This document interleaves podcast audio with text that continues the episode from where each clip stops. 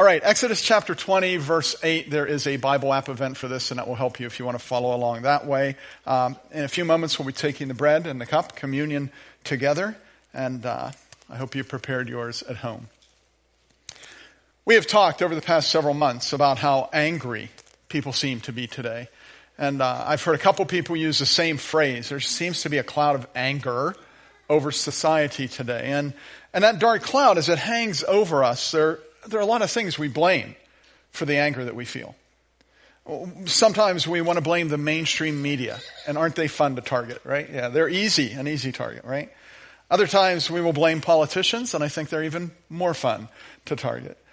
Sometimes we blame social media, and I don't know, do you remember when your mom said when you point one finger at them, three are pointing back at you? If you're on social media and blaming social media, yeah, there's that thing to think about, right? But this anger kind of thing, we think, why are we so angry? And I have something I want to throw into the mix, and it might make you angry when I say it. I just want you to think about this. Could it be that we're so angry because we failed to honor the fourth commandment?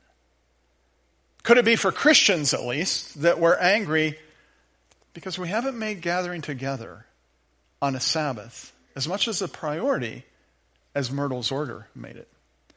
Myrtle, in 93 years, how many Sundays did you miss? That's right, four, probably. right? Yeah. Yeah. Wait a minute. Did Pastor Steve just say our problem is we're not coming to church? Man, he is just so arrogant. He's all the time just trying to guilt trip us and put us down. You know that's not true about me, right? It's not true about me at all.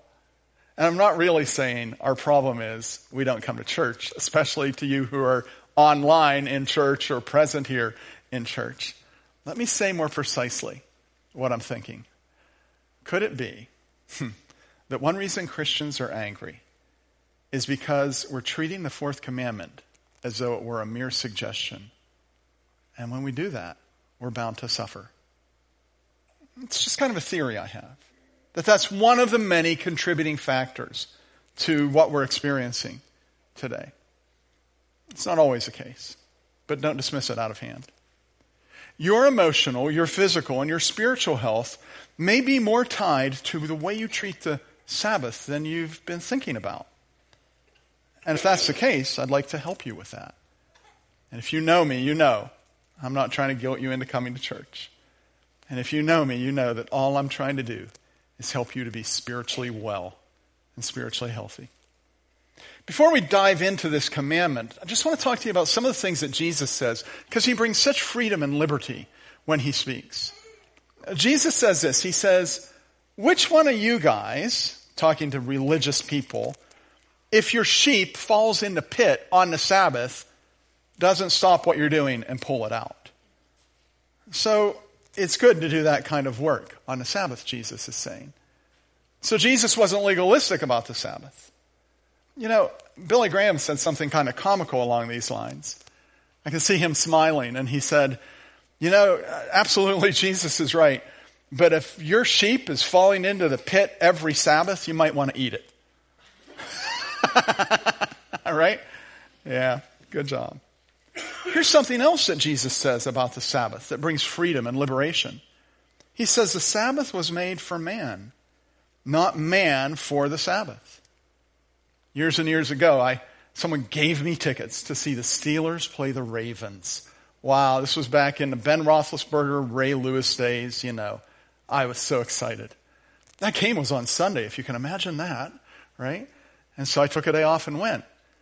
And a dear friend of mine who's gone to be with the Lord came to me and said, That's the Sabbath.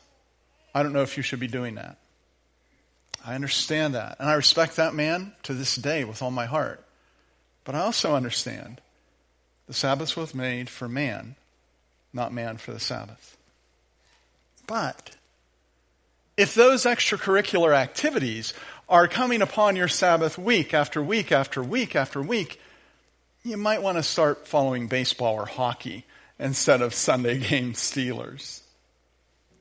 Here's another thing there are people who, due to health concerns, just can't gather together with others for worship.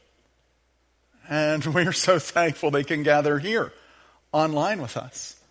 And I would say to you, if you are vulnerable during this pandemic, or if ones you love and are with are vulnerable, God would never call you to risk their lives by gathering together. He's not telling you to make an unnecessary risk. One other thing before we dive in. There are individuals whose employer demands they work on the Sabbath.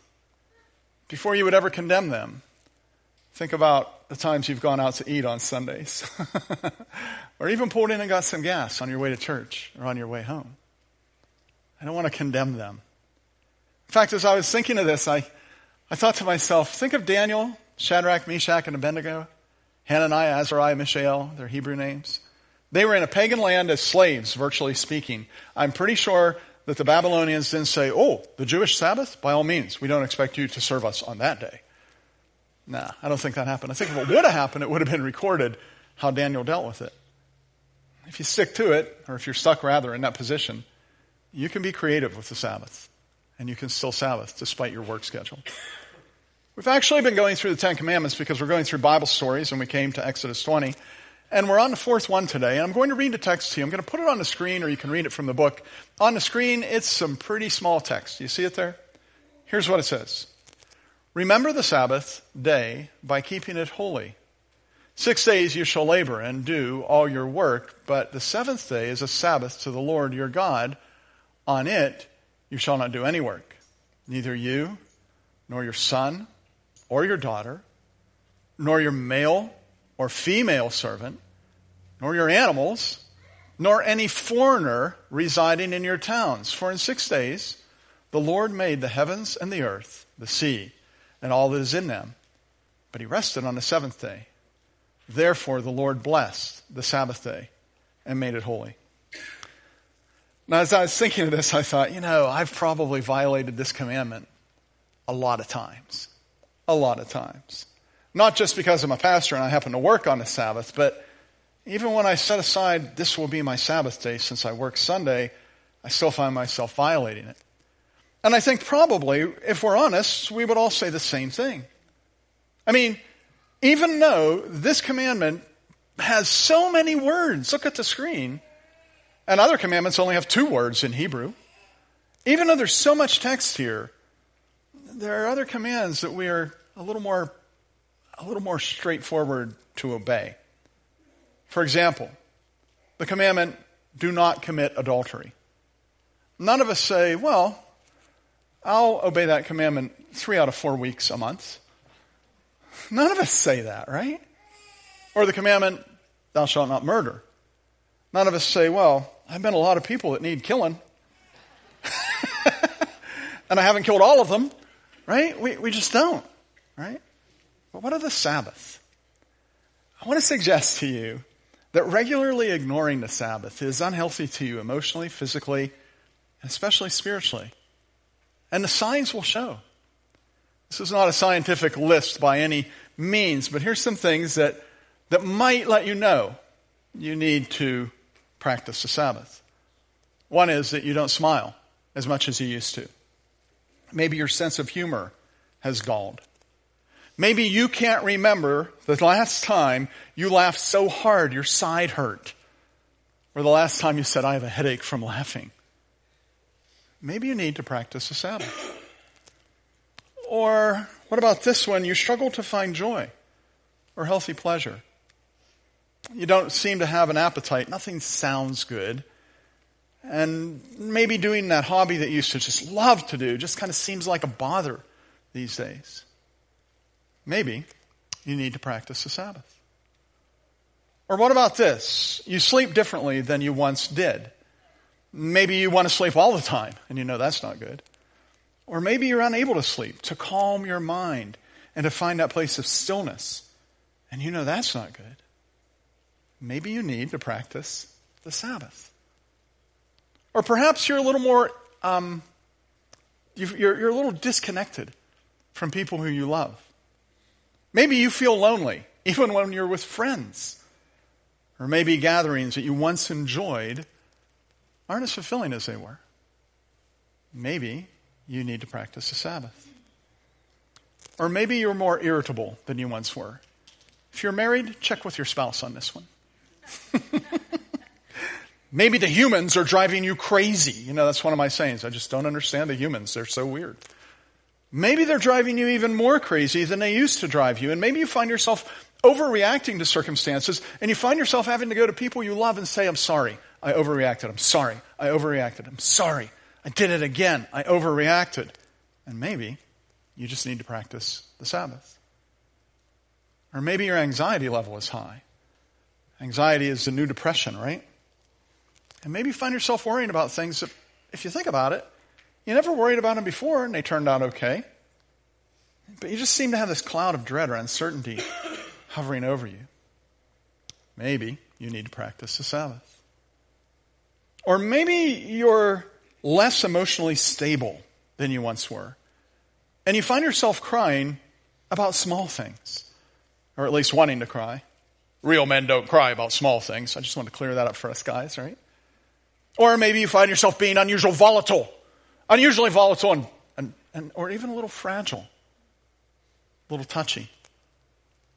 Maybe you need to practice the Sabbath. Now, this is not a scientific test. You understand that? And these symptoms can stem from many, many other causes. And I would suggest that if any of these symptoms are dominant in your life, then you talk to your doctor or talk to a counselor. Maybe a counselor who shares your faith would be helpful. However, these signs might be telling you that practicing Sabbath is something you need to prioritize. You can think of the reasons we need a Sabbath. One, we just plain need to rest. We just need to rest. I wrote a list of everything I've done in the past two days, and I could not believe all that I accomplished. I wrote it and sent it to my family so they would feel sorry for me. That's why I wrote it down. Uh, the Sabbath is a day of rest. It is a time to relax. And the very idea of abstaining from work, from labor, is embedded right inside of it. We read it. I had the screen uh, lit up with the text a short time ago. Did you notice how often it speaks about labor and work? In, in verse 9, it says, Six days you shall labor. There it is. And do all your work. But the seventh day is a Sabbath to the Lord your God. On it you shall not do any work. Work, work, work, rest. And he means everybody because he goes on to say, neither you, nor your son, nor your daughter, nor your male servant, nor your female servant, nor your animals, don't even want to animals working, nor the foreigner residing in your towns. You know, so someone says, I'm into that. I like not working on the Sabbath. I hate the stuff I have to do around the house. Cutting the grass, I despise cutting the grass. I hate doing it. I'm not going to do it on Sunday. There you go, my friend. Don't do it. Someone else says, wait a minute, wait a minute, wait a minute. I love cutting the grass. You might want to go see that counselor I mentioned. I love cutting the grass. I find it relaxing, and my mind can dwell on the things of God when I'm going around there with my ear protection on or whatever. Have at it, my friend. Have at it. But whatever you are doing on the Sabbath, be certain it is providing your spirit, your body, your soul, your heart with rest and relaxation. If you ever see me on my lawnmower on the Sabbath, I am deep in sin. I don't like mowing. I grew up on a farm with a father who would not do any work on the Sabbath unless he absolutely had to. Why? because he knew it is hard to worship God in song when you're repairing that fence. He also knew that it was hard to speak to God in prayer when that tractor won't start. The stuff you want to say isn't the stuff you're going to say to God in prayer. And he knew it's very hard to focus on the Word of God and the refreshment that can come from hearing from the Word of God when that McCormick 45 isn't tying the knots on that hay baler. You know? The Sabbath provides you with all those things.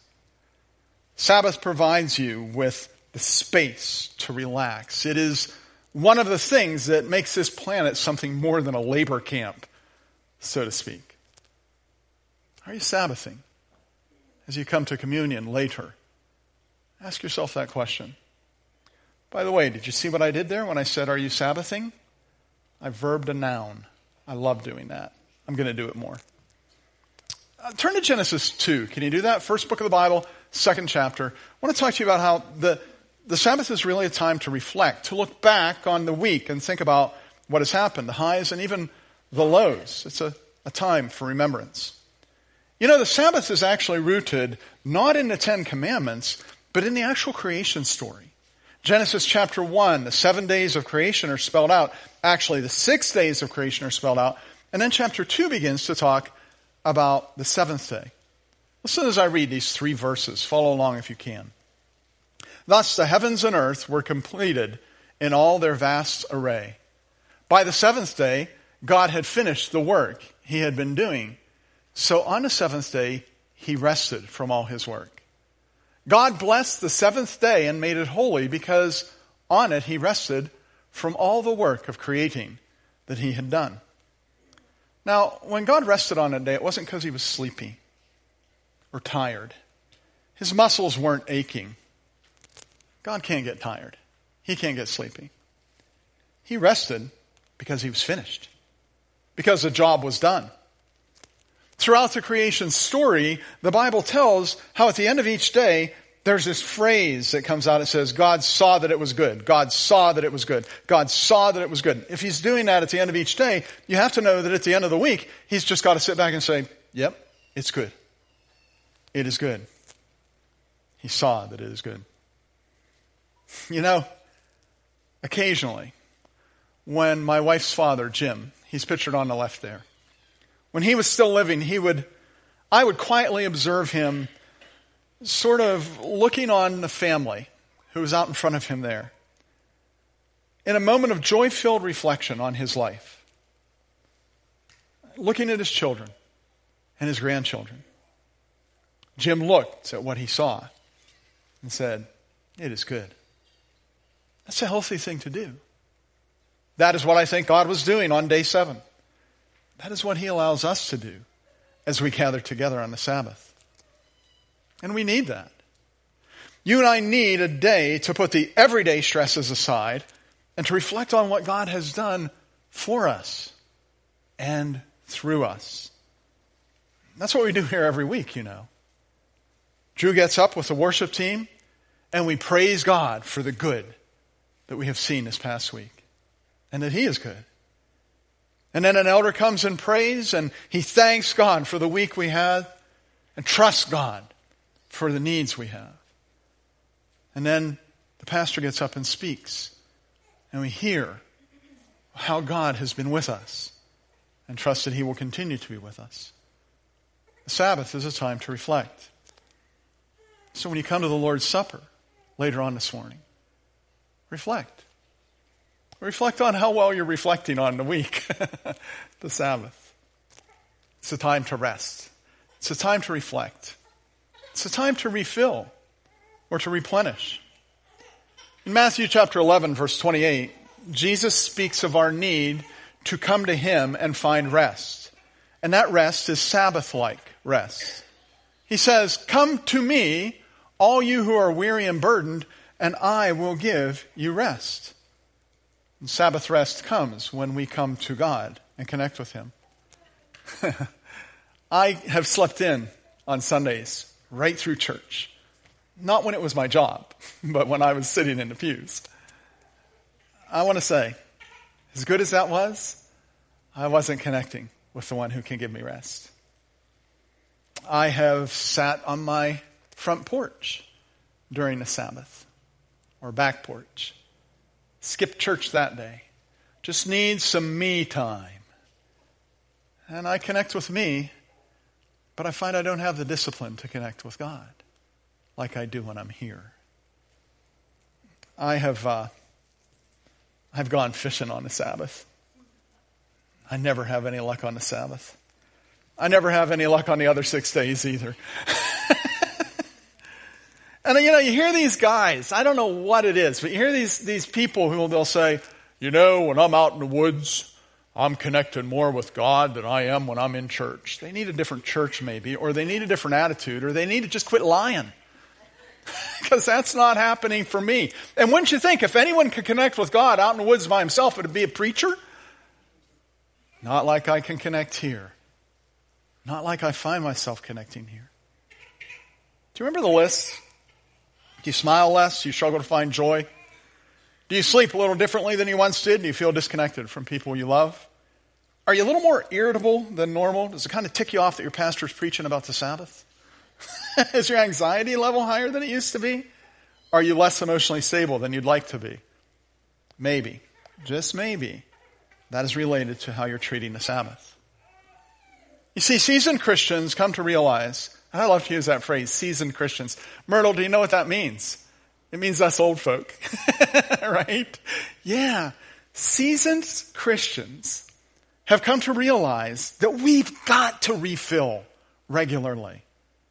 And we realize one of the best places to do that is at the filling station, right here, with our brothers and sisters in Christ. You can Sabbath well. See, I told you I'm going to verb that noun. How to Sabbath well. well, you're not going to like the first point here.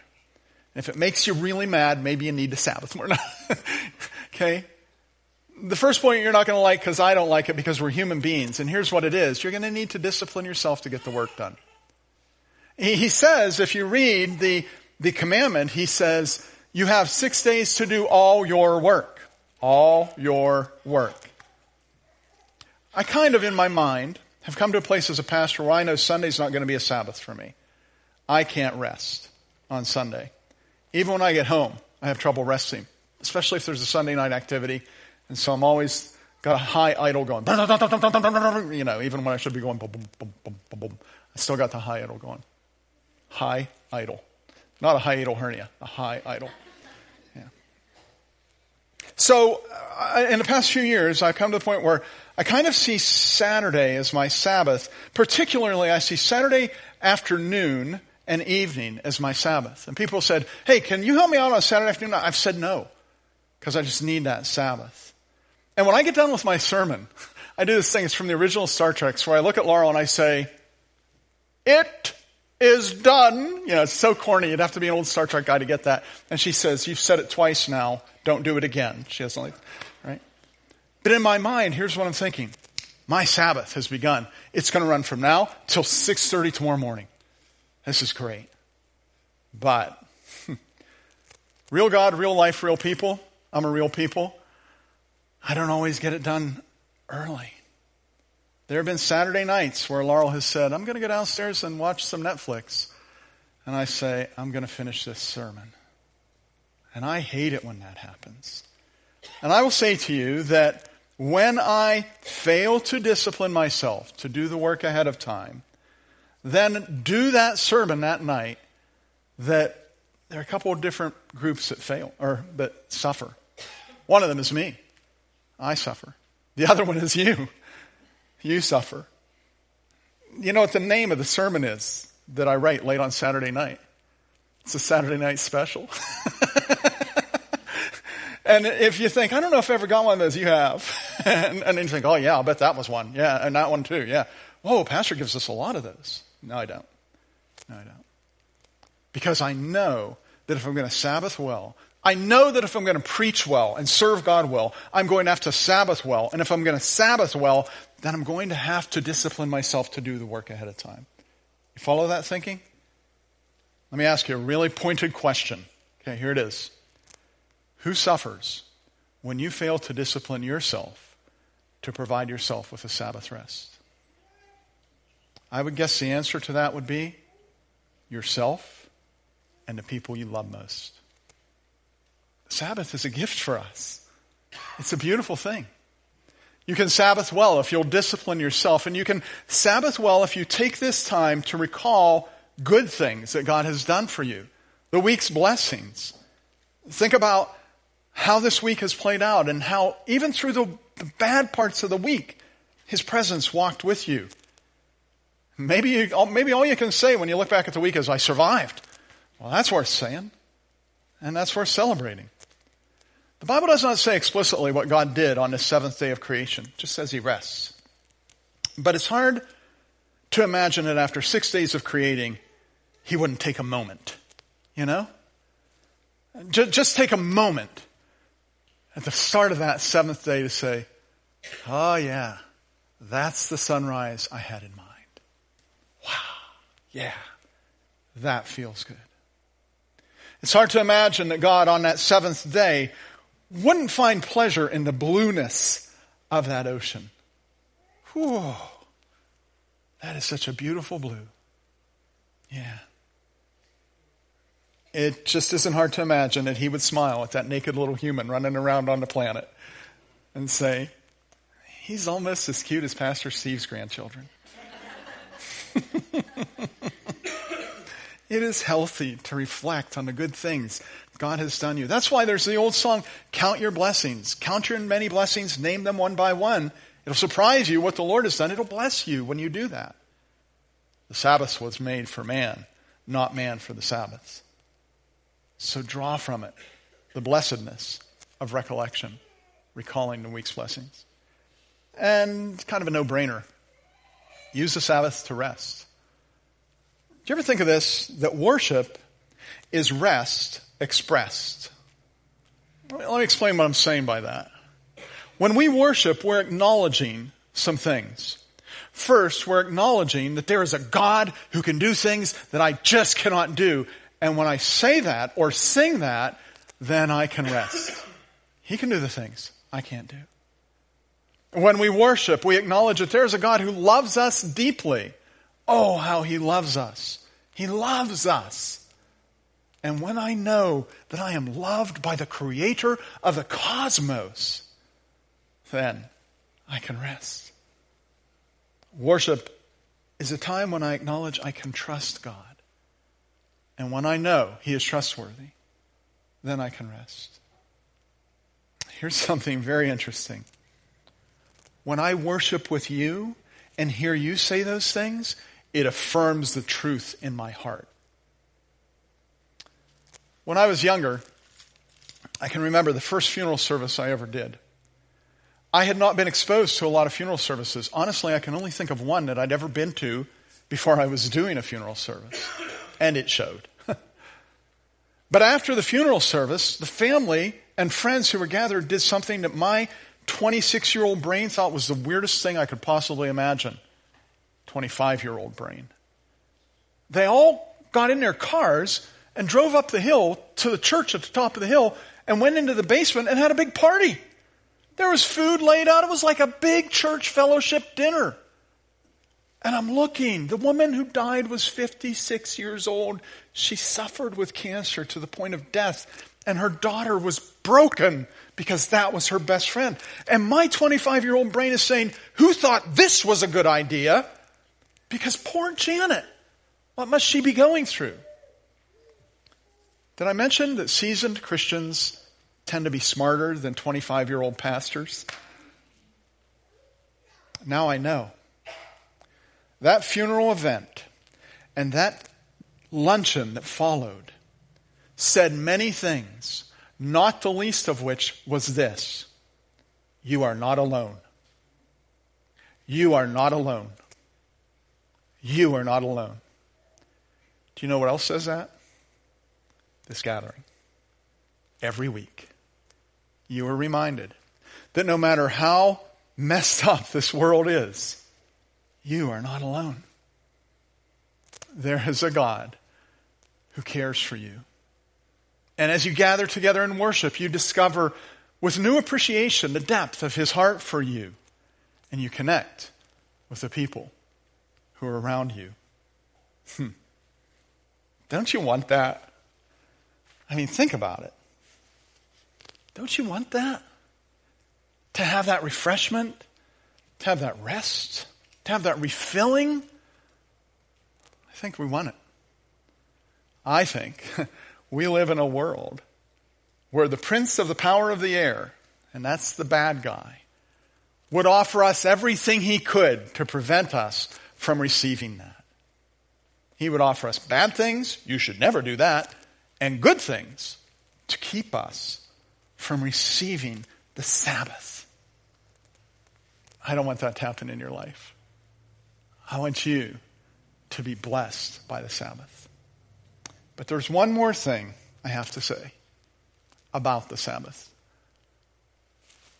This is not in my notes. I just got to share this before I get there. When I used to say, this is not in my notes, and I'd look at Laurel, there was this expression of stark panic on her young face. when I, I looked at her this time, she said, Oh, really? I mean, that's what her nonverbal said. Oh, this will be interesting. The panic is gone. Isn't that cool? I'm growing a little bit at a time. I have to say this. Everything I've told you about the Sabbath is how good it is for you. This is good for you. Take it. This is good for you. Take it. This is good for you. Do it. This is good for you. Do it. You will be glad. You will be happy. You will be satisfied. You will be fulfilled. You will be healthy. It's you, you, you, you. Let me say this. It's Him. It is Him. Because although Jesus says man was not made for the Sabbath, but the Sabbath was made for man, when Jesus, because He's God, wrote the Ten Commandments, He said that God is the Lord of the Sabbath. It is all for Him. So I would say to you that whether you got anything good out of Sabbathing, it would still be the right thing to do because He is God. And as God, He is worthy of our devotion. However, He's a good, good Father. And so you don't have to just suck it up and say, I absolutely hate this, but I'll do it because He's God. You can say, I know I would need to do this whether you were blessing me or not, God. But I am thankful that you bless me. And I celebrate this Sabbath to celebrate your goodness in my life. We do the same with communion. It reminds us of his goodness in our life. So I'm going to ask the worship team if they'll come, and we will celebrate communion together. We go right to communion, and then, uh, but I do want to take a moment for you to just give some consideration and reflection to your week. it's a Sabbath after all and to the fourth commandment and what God might have been saying to you. I would also give you this moment, and one of the musicians will play in just a moment. I would also give you this moment so that you could just examine your life in general. The scripture says that one should examine oneself before eating the bread or drinking the cup. You should examine yourself with some regularity. And this is a time for you to do that. And just in the quietness of your heart, as the music plays in just a moment, take a few seconds, take those few moments to examine yourself before God as you recall your week and rest in Him.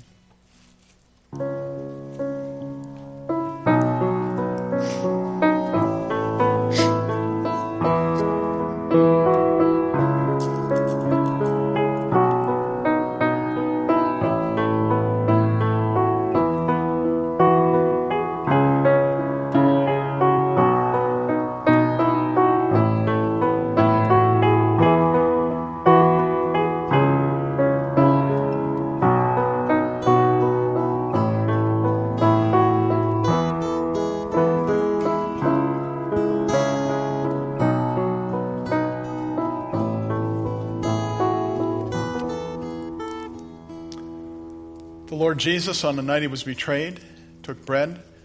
When he had broken it, he gave thanks and gave it to his disciples and said, This is my body. We're going to give thanks for it. I'm going to ask one of our elders, David Clark, if he would pray a prayer of thanksgiving for the body of Christ, and we'll take it together. Dave? Heavenly Father, we are here before you, humbled by the magnificence of your love for us. We take this element today in remembrance of your body, the sacrifice that you made on our behalf because of that love. And we are thankful for that. In Jesus' name, amen. The body of Christ.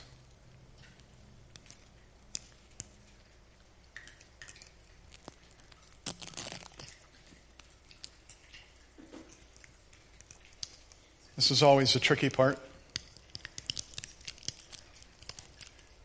It does feel like a personal victory when you get that off without spilling it, doesn't it? Having taken that moment to open this, let's refocus our attention. That which you hold in your hand, it is representative of the blood of Christ. the one who loved us and gave himself for us, the one who says to us, Come unto me, all you who labor and are heavy laden, and I will give you rest. We celebrate that every Sabbath. I'm going to ask the elder if he would pray a prayer of thanks for the blood of Christ, and then we'll take it together. Eric? Lord, thank you for this symbol. Thank you for providing the ability to see you more clearly. Thank you for lifting us up. Thank you for providing for us. Thank you for everything that you do. Thank you for your sacrifice. Thank you for the blood that you spilled for us. We praise you, Lord. We give you all the glory. In Jesus' name, amen. The blood of Christ.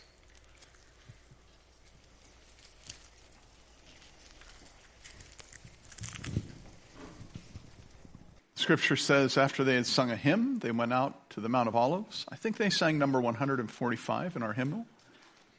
That's what we're going to sing anyway. If you're comfortable doing so, let's stand together.